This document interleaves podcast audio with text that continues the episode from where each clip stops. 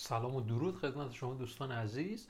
چطور تولید محتوا رو بدون خطا انجام بدیم وقتی که در رابطه با این مسئله صحبت می‌کنیم به این معناست که خب تولید محتوا با خطا خیلی مرسوم شده. یعنی اینکه گاهی ما خسته هستیم. گاهی اولویت های دیگری داریم که ممکنه برای انجام تولید محتوا دچار مشکل بشیم.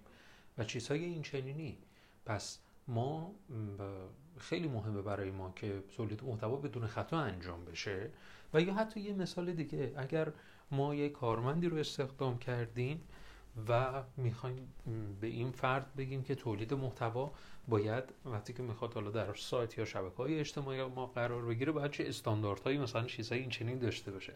ولی وقتی که خروجیشون رو نگاه می‌کنیم متوجه میشیم که اون خروجی اون محتوایی که تولید شده در نهایت مشکل ما رو برطرف نکرده و با استانداردهای ما فاصله داره. شاید ذهن ما این باشه که خب اون کارمند شاید کارمند مناسبی برای این کار نبوده.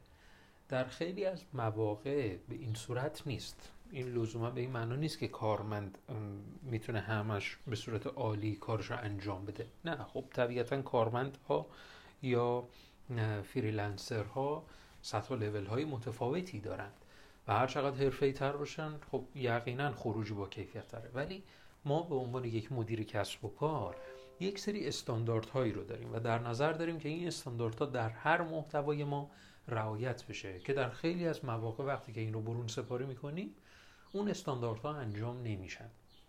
راه حلش چیه؟ حالا چطور می‌تونیم تولید محتوا رو بدون خطا انجام بدیم؟ راه حلش اینه. این کار با فرایند نویسی امکان پذیره. وقتی که من راجع به این کلمه فرایند صحبت می کنم یعنی مراحل انجام کار.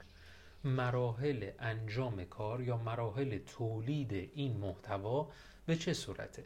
چه استانداردهایی رو داره و قدم به قدم فرد رو راهنمایی می‌کنیم تا در انتها یک محتوای با کیفیت به ما بده. برای مثال مثلا می‌خوایم یک مطلب درون رسانه های اجتماعیمون منتشر بکنیم. خب اول اگر بخوایم مثلا راجع به یک مسئله مثلا بخوایم صحبت بکنیم یک عنوان اول باید انتخاب کنیم. مثلا چه عنوانی باشه؟ موضوع رو انتخاب کردیم حالا عنوانش مثلا چطور باشه؟ خب من گام به گام باید این شخص رو راهنمایی بکنم که برای حالا تیتر یا یک عنوان جذاب باید به چه صورت اقدام بکنی؟ چطور این عنوان جذاب رو بسازی؟ گام به گام مراحلش به چه صورت میشه؟ بعدش وقتی که این مراحل رو به صورت گام به گام و شفاف و روشن نوشتید اون وقت می‌تونید انتظار داشته باشید که حد اکثر با یک یا دو بار خطا به اون نتیجه دلخواهتون بتونید برسید.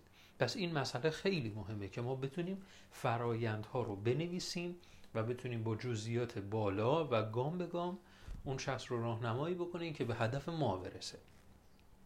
من در وبینار سه اهرام تولید محتوا مطالب دیگری رو خدمت شما عرض می کنم خیلی با جزئیات بسیار فراوان که همین فرایندها با چه استانداردهایی باید تدوین بشه که شما رو در آینده دچار مشکل نکنه.